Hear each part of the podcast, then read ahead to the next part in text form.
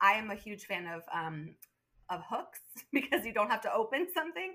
So you know, my first foray into meeting people where they were was when we first got married, and my husband would leave a certain certain clothing items in a pile on the floor, the same place every day and I just put a hook on the wall right next to it. It's a ra- it was a random location. It didn't seem like a place where a clothing item should be hung, but I thought this is where it ends up every day. I'm to meet him where he is and put a hook right there. And lo and behold, he could he could put on a hook. Hi, this is Denaye. I'm the founder of Simple Families. Simple Families is an online community for parents who are seeking a simpler, more intentional life. In this show, we focus on minimalism with kids, positive parenting, family wellness, and decreasing the mental load. My perspectives are based in my firsthand experience raising kids, but also rooted in my PhD in child development. So, you're going to hear conversations that are based in research, but more importantly, real life. Thanks for joining us. Hi there, and thank you for tuning in. Today, I have a journey to simplicity for you. A few times a year, I chat with a member of the Simple Families community, and you all share a little bit more about what the journey to living lighter has looked like. Today, I have Meredith's voice. That's who you heard in the intro. Meredith is sharing about her journey to simplicity and admits that she is still on the journey, like the rest of us. And she gives a window into what realistic minimalism looks like in her home. It's not perfect. And raising kids with their own thoughts and opinions about the stuff absolutely comes into play. Shortly after becoming a mother, Meredith became very interested in the zero waste movement, which is, as the name implies, an effort to waste zero and have no garbage. I think I most enjoyed hearing that part of the journey because, as most things in motherhood, we start off by idealizing the process and then slowly unpacking and finding a balance that works for us. And for Meredith, that looks like buying less, buying better, and buying more intentionally. I especially love the tips that she has for buying clothing secondhand, which has always been a struggle for me. And I know I'm not alone in this, especially with the availability of cheap, cute clothing, in particular for kids. The fact that they grow out of things quickly often leads us to buy more disposable clothing. I always thought that buying secondhand was a lot harder and a lot more time consuming. But Meredith has showed me that it's not. And if we can just shift our mindsets to that possibility, we can make it happen. I hope you enjoy this episode. Hi, Meredith. How are you? I'm great. How are you, Denaye? I am good. It's good talking with you today. Yeah, I am really excited. I have so much to share, and I I'm really excited for this conversation. Yes. Well, start by telling us who's in your family, who lives in your house. Yeah. So I live um, in a small house um, with my husband and our two children, who are seven and five. Okay. And you are employed outside the home? I am currently working from home, just like okay. a lot of people still. And actually, my husband is working from home as well which is uh, tricky since we did not expect that when we purchased this house many years ago. Uh, does not have an office space, so we've had to figure that out. Um, but I work for a nonprofit, and my husband works for the local university. Ah, okay. And you're in Vermont. We are. We're in Vermont, in the Burlington area. Were you born and raised in Vermont? I was born in southern Vermont and uh, raised there. It's very rural, very beautiful, and um, I also spent quite a bit of time with my father in Manhattan, which is where he worked. He commuted um, to southern Vermont from Manhattan, which is actually not that uncommon, um, shockingly. Um, and so I had quite the A to Z upbringing in uh, the Upper West Side of Manhattan and rural Vermont. And I am currently living in the most dense urban area in Vermont. So I tried to find the exact happy medium. Right. So, have you ever thought about living in a bigger city like New York with your kids? Absolutely. We um, are definitely our temperaments and our lifestyles well suited to having, um, to being in a city. I think um, where we live now, like I said, is the most dense urban area. It's um, a city called Winooski in Vermont. Um, and we are in 950 square feet with the four of us. Um, and that's ample room. I mean, our setup is a little awkward because this house was built um, 100 years ago. I think with a little bit more of an efficient layout, um, we would be happy. We'd be happy to be in an apartment in a condo um, because we do definitely see our location um, as an extension of our house. You know, we yeah. even during the pandemic, we um, certainly didn't spend all of our time within our four walls. Yeah. Now, when you say that your temperaments are inclined to be more in a city, maybe more fast paced, do you think that people like you and like me, I'm like this too, mm-hmm. do you think that we're better off somewhere quieter for kind of like a forced solitude? What do you think? That's a really good question. I think um, now that I'm in my mid 30s, I'm finally realizing the benefits of that. Um, but it does make me uneasy. um, I think even where we live um, in Vermont, we can get to very uh, quiet nature quite quickly. And I'd still rather be there with my loud family, you know, taking over. I mean, and I think that's the reality that um, you know, I've never been a parent in the country. Um, and I think ultimately it wouldn't be as quiet as I remember it as a kid, maybe. Um, I think, I think, you know, people's temperaments do change at, over time. I, I don't see our, us moving to the country ever. Um, we would only ever get more urban, I think. Um, but I also think there is a misconception to an urban environment to being um, very loud and very um, overstimulating. I think there is so much anonymity and solitude to be had in a larger city or area. Um, and that I think you almost can't find that in the city. I mean, where I grew up, I would know every single person in the grocery store, for example. So to me, you know, I would rather live in a larger area where I maybe I see people I know, and that's so fun when I'm on a walk with my kids and we see our neighbors and our friends. But it's also nice to just be able to have your own little life, um, you know, carved out. Yeah, yeah, I agree with that. So, were your kids born and raised in this town that you're in now? Yes. Yep. So, when did you start learning about and thinking about simplicity? I think that I've always been really drawn to um, having a tidy space, but I never had the the right tools. And so that tidiness was what originally introduced me to sort of the decluttering aspect. I was um, typically not very messy, I would say, but I just had overflowing stuff. And I was like every child and every, you know, teenager and college student where you just have so much stuff. And there's um, you know, you you buy a new outfit for going out or whatever, which was just ridiculous thinking back, but that's just how we were. Um, and Can't be seen in the same thing more than once a month type of attitude. Yeah, exactly. Yeah. And there was just that idea of abundance was better and um, more is more. And so as a kid, obviously you have those inclinations towards collection, which I definitely had. Um, and I think there's a really funny um, story that I tell, which when I tell people who know me now, who have met me in the last, you know, five, six, seven years, where I've very much been deep into minimalism as a lifestyle, they're shocked to hear this. But when I went to college, I went with more than 20 purses. Wow. why? you know, what did I think? What did but why not? I mean, right. But I really thought this is a very good use of the limited space that I have yeah. to move out there. I moved from Vermont to Wisconsin. I went to the University of Wisconsin Madison. And it was wild to me to think that that felt really necessary. It felt like this is this is a representation of me. My stuff was very important.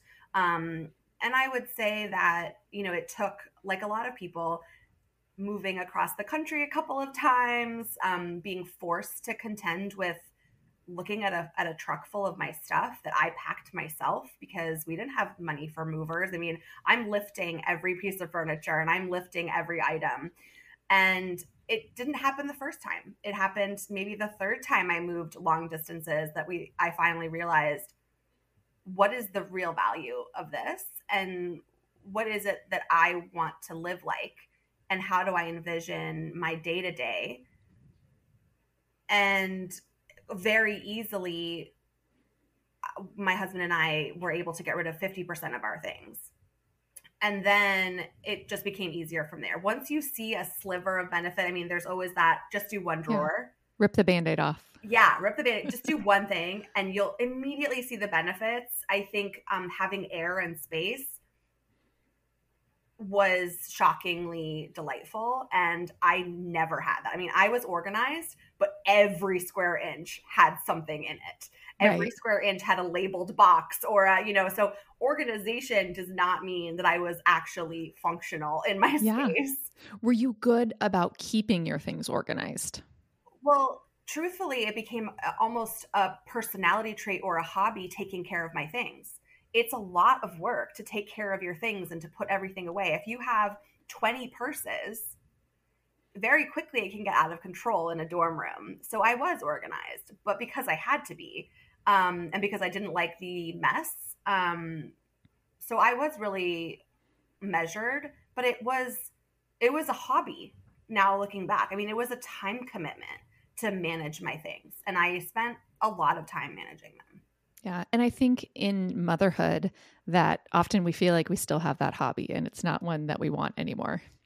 Absolutely. And I'm so grateful that I came to this um, lifestyle or this way of thinking or this way of reacting to my environment before I became a parent. It definitely, I dug in even further when I became a parent. Um, but it, I was able to start off with a foundation of being super confident in my choices to have less stuff.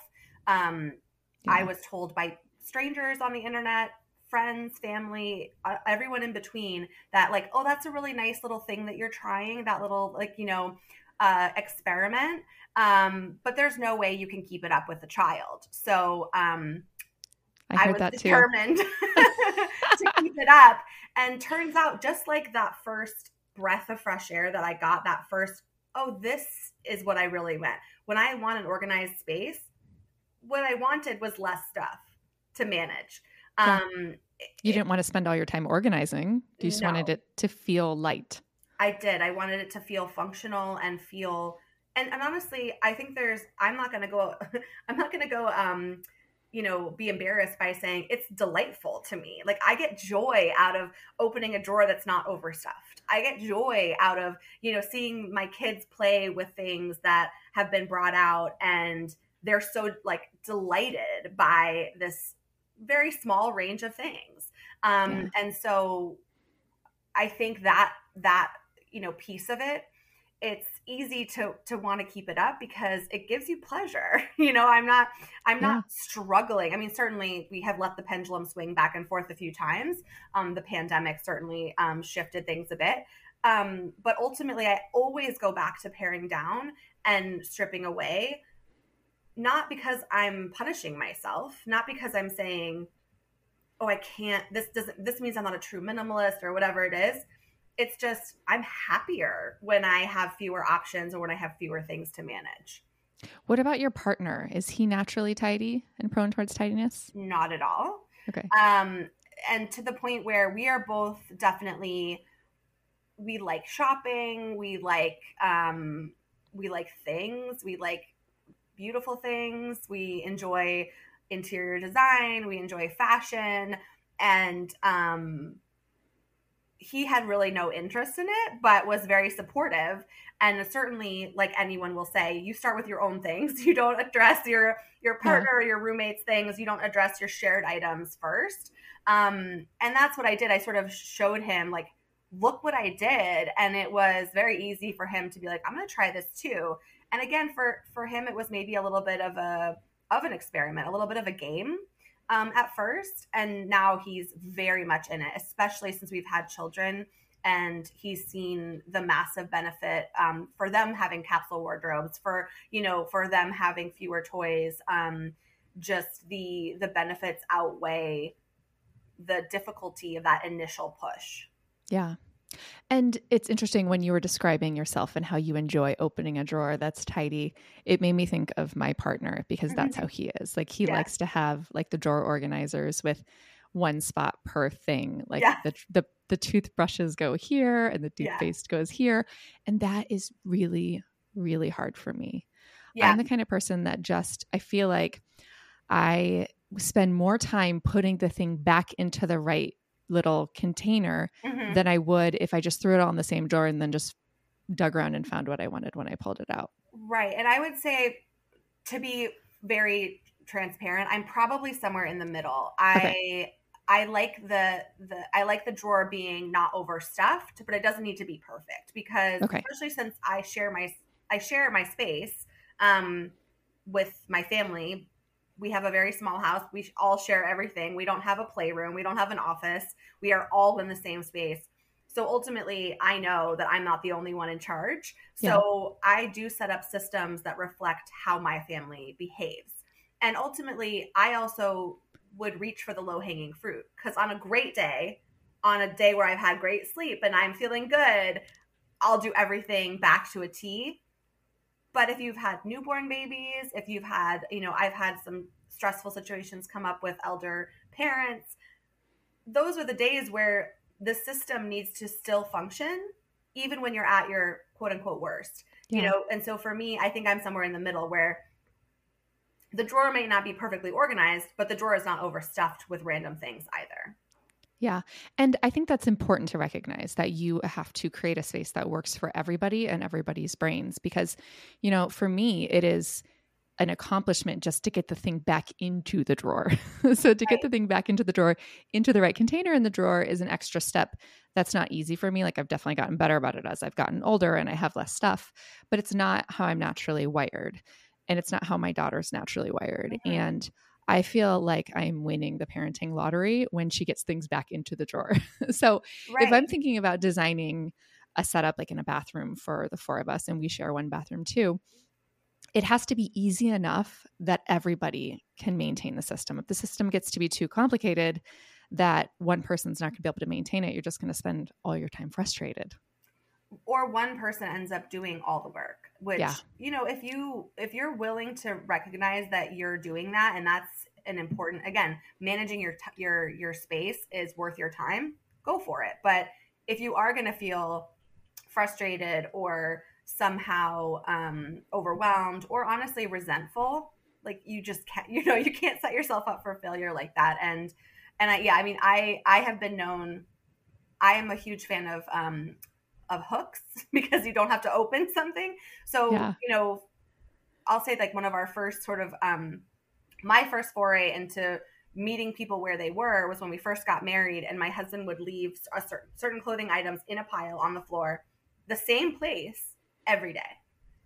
And I just put a hook on the wall right next to it. It's a ra- it was a random location. It didn't seem like a place where a clothing item should be hung but I thought this is where it ends up every day. Yep. I'm going to meet him where he is and put a hook right there. And lo and behold, he could he could put It on a hook. yes, and that that's such a good point. So whenever I talk to someone about messy drop zones, you know, where you Mhm. walk in and all, you drop you drop all your stuff, I ask them like where is the drop zone? Is Yeah. it where you walk in the house? And so often it's not. And there ends up, you know, the drop zone is like in the back of the house and all the kids enter in the beginning in the front of the house. And I'm like, well, if this if the place to drop the stuff is not accessible, if it's not where the stuff naturally drops, then it's going to be disorganized. So even if it's not the prettiest spot or the perfect spot, it's maybe the perfect spot for your people who drop their stuff there.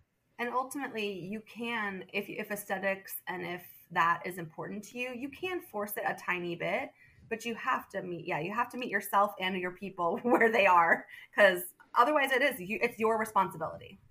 Yeah. We're getting ready to finish. Our basement is half finished and we're going to finish the other half. And my husband really wants to put like a mud room or a drop zone in the basement to enter from the basement. And my kids take the bus to and from school. So they come in and out the front door five days Yeah. a week. So that's, I'm kind of like, well, I, I see that. Like, I would like a really beautiful Instagram worthy mudroom too. Like, that would be super nice. And there's room for it in the basement. But it doesn't really make sense to put the shoes down there when we need the fr- shoes at the front door. Mhm. So that like really thinking about the function over the aesthetics is really important too. Absolutely, absolutely. And it's hard. It's hard to make those concessions because, you know, I think the internet has only exasperated our wants and um, because there's so many beautiful examples like i i love instagram i think there's so much hate about comparing yourself to others and to me it's just inspirational and i just am again delighted by it i'm like oh look at that mudroom like that's amazing um, but i think if you're not confident in where you stand it can be really difficult and it can be really mentally challenging um, to be to let go of not having those things and i think the reality is the people that have those instagram worthy spaces i'm one of them too i take pictures of my space and if you come into my house, it's it's probably 90% there, but it's not 100% there. It's, you know, it's it's real life and things are crooked and things are maybe there's a, a random shoe. Why is there always a random shoe? I don't know. my kids only have one pair of shoes.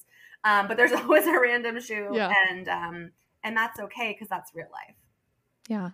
So now that your kids are school age, what are do you feel like they're developing tendencies to accumulate stuff of their own that are different from yours? Absolutely, and they have been for a while. I have one daughter who is my older daughter who's very very intense to put it lightly about acquiring things. She gets fixated on certain things. She'll see, you know, we we do limit um, advertising in our home um, for a lot of different reasons. Um, but you know, she'll acquire, you know, some some thing that she wants, whether it's she saw it in a store, or she saw it in a catalog, um, or occasionally on television. Um, you know, you can't stop all the ads from coming in, and those ads are excellent.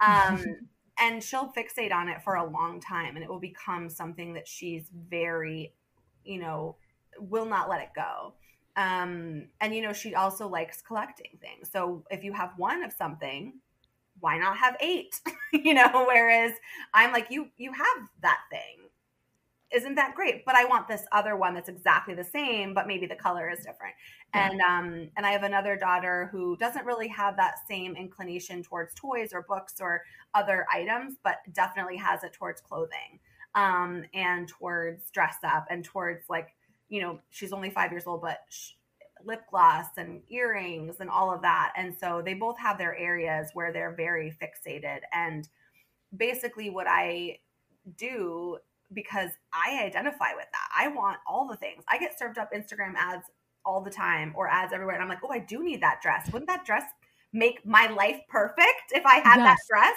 You would be so infinitely happier with that dress. Literally put it in my cart and then I'm like, I don't need this dress but I am, you know, in my mid 30s. I've been through a lot and I've been reading books like yours and by other lots of other authors for years about the benefits of, you know, paring down and and and living more simply as a way to identify what really matters. So it is difficult for a 5-year-old and a 7-year-old to to see the light, right? So I right. don't try. Um they they have noticed on occasion um when my husband and I have been tired or something has happened and we haven't necessarily tidied up in the same way that we normally do the downstairs and they'll come down and be like like they're they're used to their environment being presented in a way that's tidy and ready for them. And if they're and if it isn't they're like this is uncomfortable. So i do try to give them those examples but also i don't give them any judgment. I would observe what they're th- saying yeah it's really that's really cool or that's really fun or that's really beautiful and sort of identify and repeat what they're saying about this item. But i think the judgment doesn't need to be there. Like why do you need that? You have so many things. Like that is not going to teach them that valuing that to value their current items is just going to teach them to feel shame in my opinion yeah. um and so i would rather just be there as a a partner but I, I'm going to say no. but they know that I am not judging them for that want. Um, yeah. Want as much as you as you want. Put a million things on your wish list. You know, build lists, circle things in a catalog, do whatever you want. Um, it may not come into our home, but it's fine to think about it. And when they're adults, they'll be free to do what they want. And I expect them to rebel against the mm-hmm. lifestyle that we've built. And and maybe they will go in the completely opposite direction for a minute and maybe they'll come back or maybe they won't. Um, but I think both of them, even at their young ages, value materials and value quality. The few times that we've had, you know, think toys break that maybe were cheap plastic toys that they got, you know, because it was on their wish list and we ended up getting it for them, they recognize like that that cost money, that cost time, me waiting for this thing and then it broke. Like we might try to fix it, but if it can't be fixed, they're really upset, you know, at that, not at me or not at themselves, but at the fact that this is disposable, considered disposable, but to them it was so precious. So I do think yeah. they recognize um, quality and materials, which is something that we've instilled in them. But I, I mean, who knows what they're going to do in the future? But right. all I want them to know is that I'm there for them, but I'm not going to buy all the stuff they want. yeah, I feel the same. I am fully open to and expecting my kids to go in their own direction. And when they get their own amounts of money, that they're able to actually get themselves to the store and buy those things. So yeah. it's going to be part of the process, just like it was for us. Exactly. And we're still, I mean, I'm still learning. During the pandemic, I did go, I wouldn't say I went against my better judgment, but I really went in a different direction. And I thought, well, I need to prepare the space for both of uh, them to be home, for me to be home, for my husband to be home. You know, we installed new shelving and got new materials for them. Like, why am I trying to set up a school for them?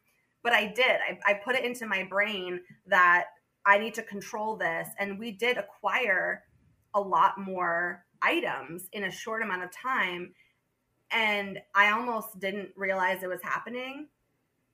And then I took a step back and was like, you know, six months to a year in, being like, this, I don't recognize this life or this, you know, they're not touching the stuff that I bought them. That that board game that I said this will change everything and teach them literacy and math. And, you know, we've played it a few times, but like did acquiring six new board games change our pandemic life? No. Going on hikes did, you know, being patient and present with each other did. Those are the things that actually mattered, not what I purchased in order to survive, which I don't judge myself. You know, I don't judge myself for falling into that because, you know, during times of duress, buying something is very easy. Yeah, especially in the current day and age, it's very easy to click and buy. Whether or not you can afford it, it's still often easier than ever. We're going to pause for a two minute word from today's sponsor. The first sponsor today is HelloFresh. With HelloFresh, you get farm fresh, pre portioned ingredients and seasonal recipes delivered right to your doorstep. You can skip trips to the grocery store and count on HelloFresh to make home cooking easy, fun, and affordable. That's why it's America's number one meal kit. My kids absolutely love HelloFresh because they can easily jump in and start cooking with me because there's pictures that illustrate each step along the way which makes cooking possible even for those of us who don't do it particularly well. You can pick your favorites from 50 different weekly options and also skip weeks when you need to. So go to HelloFresh.com slash Simple16 and use the code Simple16 for up to 16 free meals and three free gifts. Go to HelloFresh.com slash Simple16 and use the code Simple16 for up to 16 free meals and three free gifts. Our second sponsor for today is KiwiCo. Spring has sprung at our house and we have had a lot of rain, and I have been thankful for KiwiCo. Sure, we like to play outside in all types of weather, but sometimes it's good to have some indoor activities too. KiwiCo delivers monthly science and art projects that spark a lifelong love of learning for kids of all ages.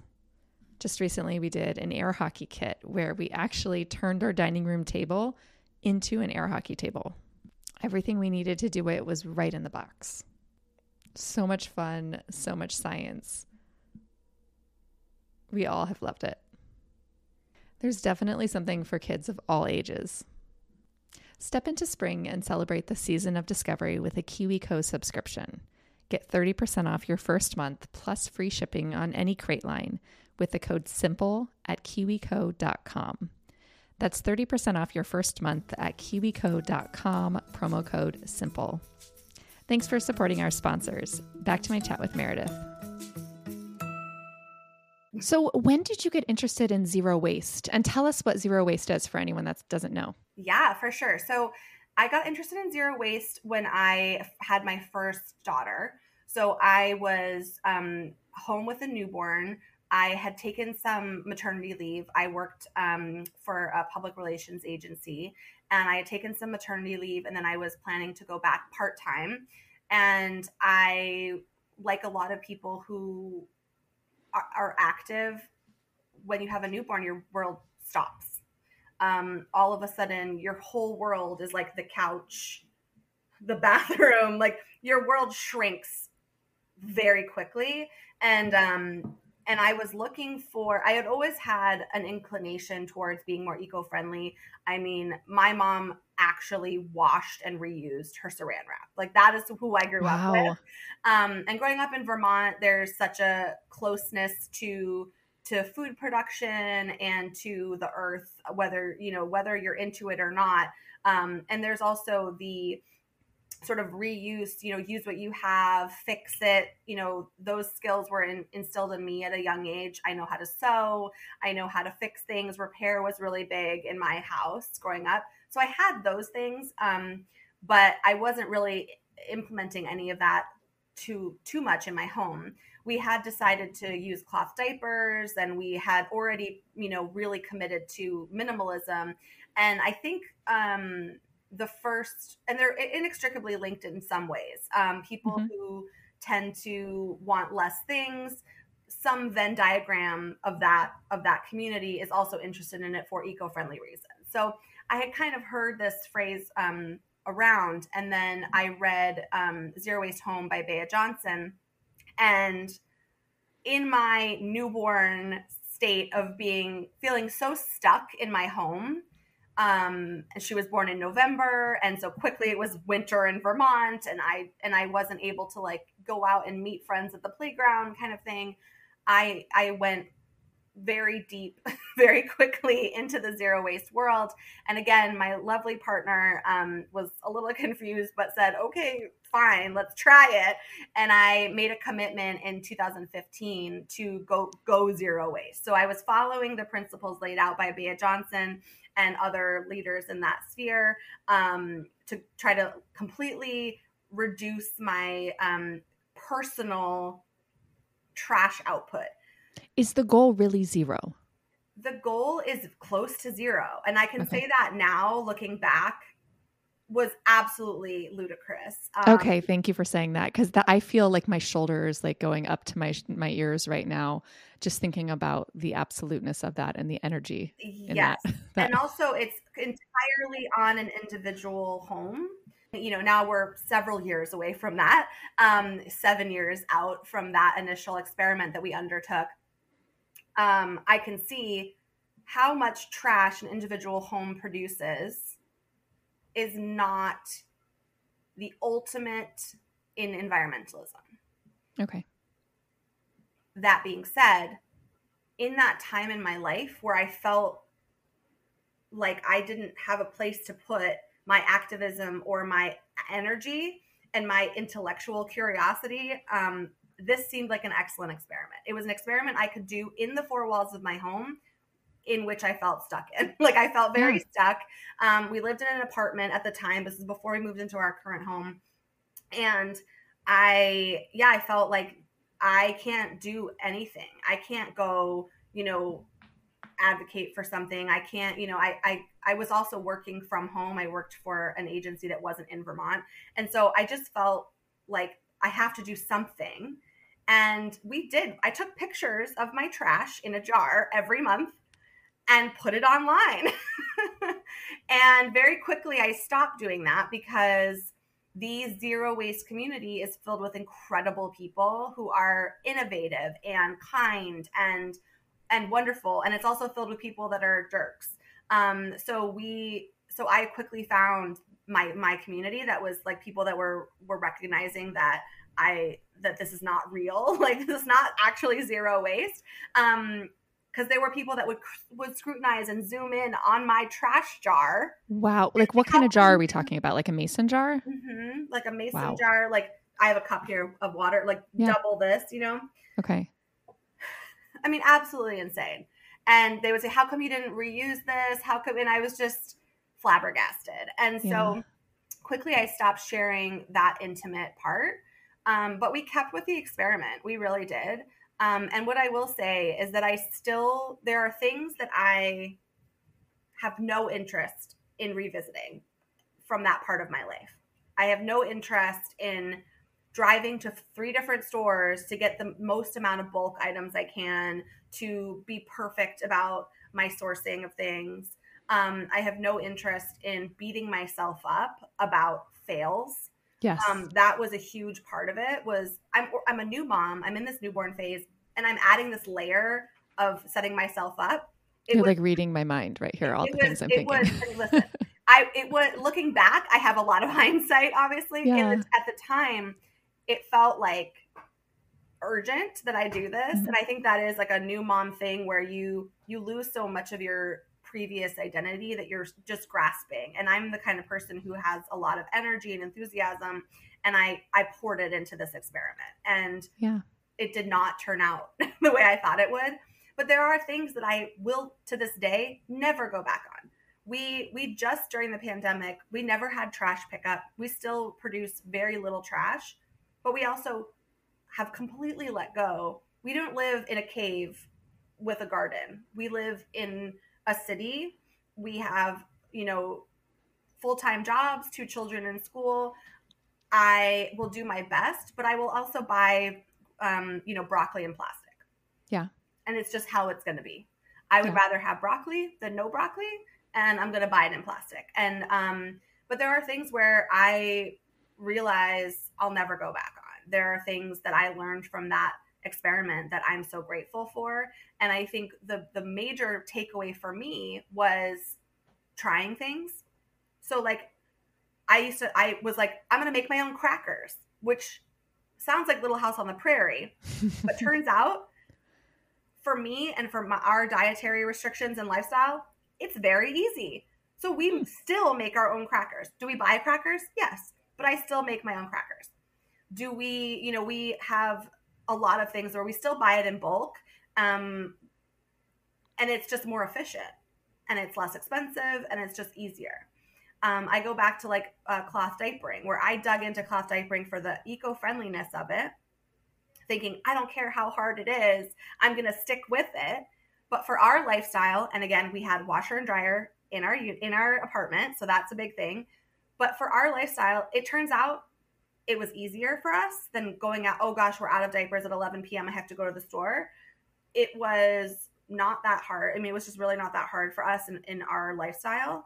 Um, our daughter was healthier. I mean, she never got diaper rash. Like there was you know, so many things. The interesting thing that tripped me up with cloth diapers was it was pre minimalism. I didn't find yes. minimalism until my first was like nine months old. Yeah. But I got too many. So I had like 24 cloth diapers. Yeah. And then so I wouldn't have to do laundry every day. And then I would go like three or four days without washing the diapers. And then the diapers were were bad, like yeah. pretty gross. Yeah. And that's just like cardinal mistake of cloth diapering was having too many. Yeah, honestly. And I think that is also part of the like the beauty of the internet which is that there was a lot there wasn't a lot at a certain time of like information out there about cloth mm-hmm. diapering. And um i was really lucky that i that i yeah aired on the side of too little. We um didn't want it we didn't do it right away. She used disposable diapers on we used disposable diapers on her for the first couple of months and then went into cloth diapering.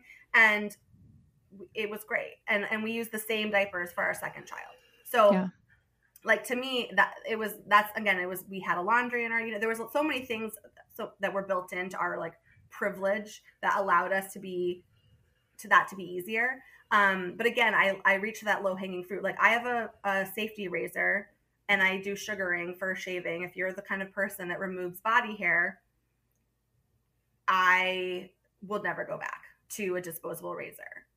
Hmm. that's just my personal thing. Some people will say oh that's the first thing i went back to I, I gave up. I gave up on the on the zero waste shaving. Um, you know, I use a shampoo bar on my hair instead of you know. And again, it's just because it turns out that works for me. Um, so I'll probably never go back. Um, okay, there, I have a question. You know, oh yeah, gallon bags. Gallon bags. So I yeah. find like random times I'll have the schools. This has happened multiple times because we tried to phase out Ziploc bags. Yeah. Was they'll say like send in like a gallon bag with extra clothes or something mm-hmm. like that. What do you do in those situations? I use a wet bag. So but then and you just have your kid keep it at school. Yeah. So we okay. have a lot of those. Like that's actually one of the things that if someone asked me like what what what should I get as like a new mom or whatever? I'm like, I my kids are seven and five, and we're still using the same wet bags from when they were mm. newborns. Um, now we mm. use them for clothes and for swim and for things like that, and also for on a road trip, you know, snacks, things like that. Um, most of the wet bags that we have are du- doubles, double, mm-hmm. whole, double bag. Yeah, the wet dry. Through the wet dry, yeah, like double sided. Yeah. And so, yeah, you can take your dirty clothes and put them in one side and still have the clean clothes. Um, we did have to write notes to their like daycares because they would send them with plastic bags home. We'd be like, "There's a wet bag in there," um, but once they did, it was fine. Um, gallon like freezer bags. Like if you're using something for the freezer, we have some. There's a we I don't need to name the brand, but there's some that aren't the brand that everyone loves, but a different brand that um that I do like for freezer that are silicone that are bigger um that I find work well. But again, if really on occasion you just have to use a plastic bag and you just have to be okay, okay with it. And again, the my my shift in thinking with that year where I was very strict was that there there is a lot of just absolute disconnect to materials in this in the world that we live in. So the idea of sending your kid to school with a little baby Ziploc every day and throwing it out every day, to me, like, yeah, you do that if that's what you need to do. But if you buy a container, and I love stainless steel because let's be real, we've all left things in the container for more than a week, especially for breaks and things like that. We've all done it.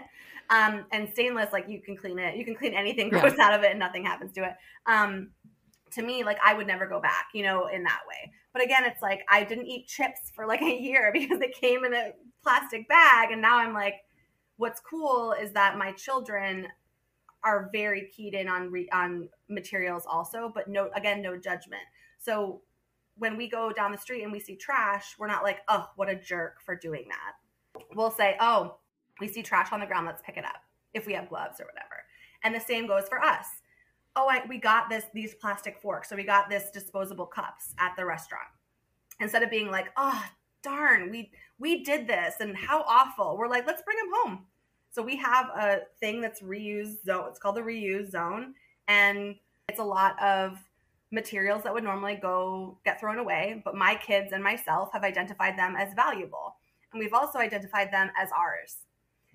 So they're ours now. They're our responsibility. And we either choose to throw it away, recycle it, we know, dispose of it in some way, or we keep it and eventually throw it away.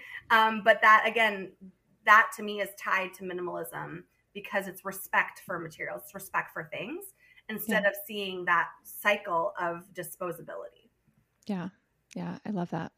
So, you've been a big inspiration for me in buying used clothing because I used to be really, well, I used to avoid it. I've never been opposed to buying used clothes, but it always felt like such a hard thing uh-huh. for me because I don't like going to thrift stores. Like, I don't know. I don't like digging through all the stuff when there's like a thousand different choices because there's only one and it's in one size and may or may not be your size. And it's just going to thrift stores has never been fun for me. Is it fun for you? So, growing up in rural Vermont and in Manhattan, there's one thing that those two places have in common, and that is no big box stores. so, I grew up going to small stores. So, still to this day, a large scale thrift store is intimidating and exhausting to me.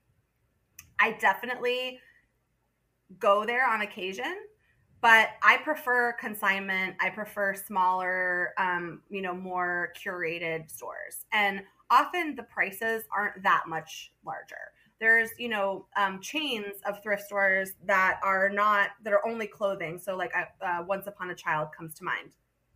To me i'm still quite intimidated by that scale.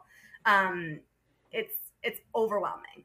But i have gone there and found good things but to me, a smaller scale, even though there's less choice, oftentimes the quality, the um, you know, the the options are better. And so that's where I truly fell in love with secondhand shopping for myself was through consignment. So when I had my children, that was the first place I went. I have absolutely purchased them, um, you know, goods and clothing from larger scale thrift stores but it's definitely not my first choice. The other thing is there's apps. There's apps where you can search like a brand, a size, and a color. And then bam, it's right there for you. You know, you don't have to compromise what you want. Yeah. Because you're buying secondhand. So if I went into a larger thrift store and I asked someone that worked there, can you help me find a size 6T white t-shirt? Would they help me or do you feel like they'd look at me and like tell me I need to I go think they would to Target? say clothing is organized by size. Okay. Enjoy having a dig. That's kind of what I suspected, but I was wondering if you ha- wondering if you had had the experience No. in some stores where they're willing or they kind of know the inventory. Um, I would say that is true for larger items. If you're looking for a bookcase, or um, I had um, have had great experiences looking for specific. dim- Obviously, I live in a 500 or um, 950 square foot house that is awkward, so it really feels like less. Um, I have very specific dimensions in mind, so I've had great luck in saying I need a dresser that's no more than this wide and this tall, and they'll find it for you. Um, clothing, no. I ask it sounds silly to even ask that, but I also think there are lots and lots of people out there that do enjoy the hunt. And that Absolutely. maybe I mean, are there like um kind of like personal shoppers that will hunt through th- thrift, So would thrift stores? Is there an app for that? that's a, I would say that's a consignment store. So if you Okay. search, um, you know, your city and kids consignment, or your area or your county or whatever it is, and kids consignment, I almost guarantee there's a kids consignment store or an adult, you know, whatever it is. If you want women's consignment, you know, that's what that is. It's curated by someone who has done the work for for you. Oftentimes, people bring them goods to consign. So they're not necessarily going to the thrift store and bringing those items to their store, but sometimes they are. It's just like going to a curated uh, vintage store or antique store as opposed to going to the flea market or an antique mall where there's vendors. Um, that is a dig. But if you go to a thrift store or sorry, an antique store or a vintage store that's curated, maybe you're paying a little bit more, but you're also not wading through the item. Someone else has done it for you. So to me, having someone look over an item, even just to say, is it stained beyond repair? Is it is it torn? Is it um, you know, is it uh, for some other reason really not functional or the style is just not what we know our clients want? Then they'll say no to it. You know, so having someone else do the original work is excellent. So that's why I always go consignment first. Just the, Yeah. just the algorithm. I was looking for two very distinct things for my kids this spring. I wanted a bright colored nano puff Patagonia jacket for my son and some silver shoes from Play, P L A E, a very specific style for my daughter. And neither of them I'm are even I made know. anure. I'm sure I know both of those because Oh, do you? my daughters also like those play ones. Those silver ones with the one strap. I Um, think called Emmy. Yes, I think you're right. We have we have them in our garage right, or in our mudroom right now. Yeah. Well, and I found both of those things online for a fraction of the price that were very gently used on Yep. Poshmark. Mhm. And I thought about you the whole time because I was thinking, you know, it doesn't have to be that hard. It's just more of kind of a shifting of our habits. And it doesn't mean I have to go to the store even because I don't, it's not that I don't really like to go to thrift stores. I just don't really like to go to stores. Like I just don't have fun waiting around, waiting mm-hmm. around shopping for things. It's just not really what I enjoy. So I want to be able to just kind of click and curate online easily. So like I can do this. I can find what I want. there are ways that minimalism and zero waste or going low waste is are at odds because there's there's definitely like you have to keep everything or you can't throw anything away or whatever. And I Yeah. definitely am not that. I, I I recycle jars that I don't need. Don't you know the zero waste community? Don't come at me. They already know I do. Um, they also know I'm not a vegan, which is fine. It's how I live. Um, the the act of being really thoughtful. So in minimalism, you're not buying things thoughtlessly.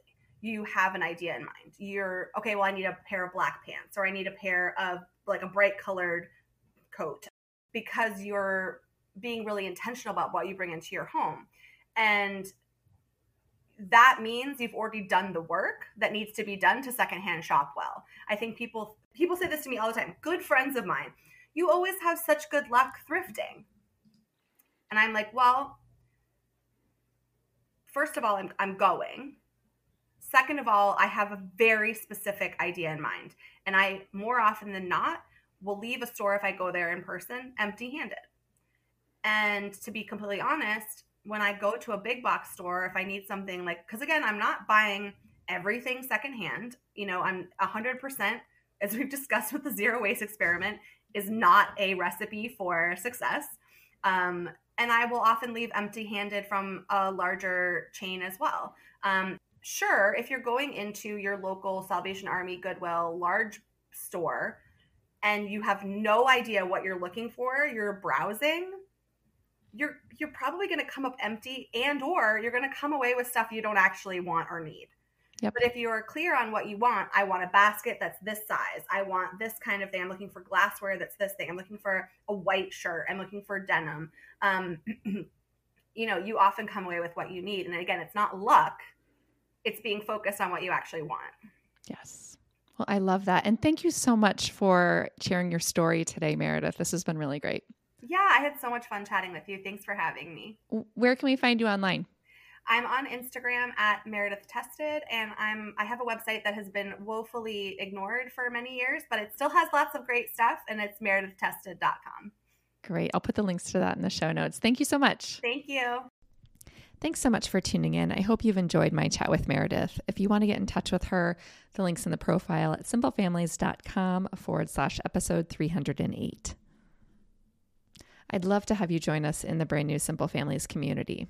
This week, we met for my first live office hours where I was answering all the questions from the community members.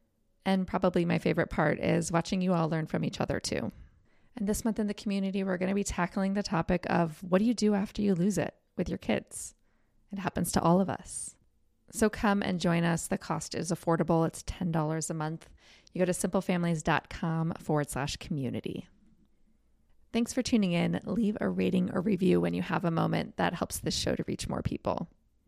Have a good one.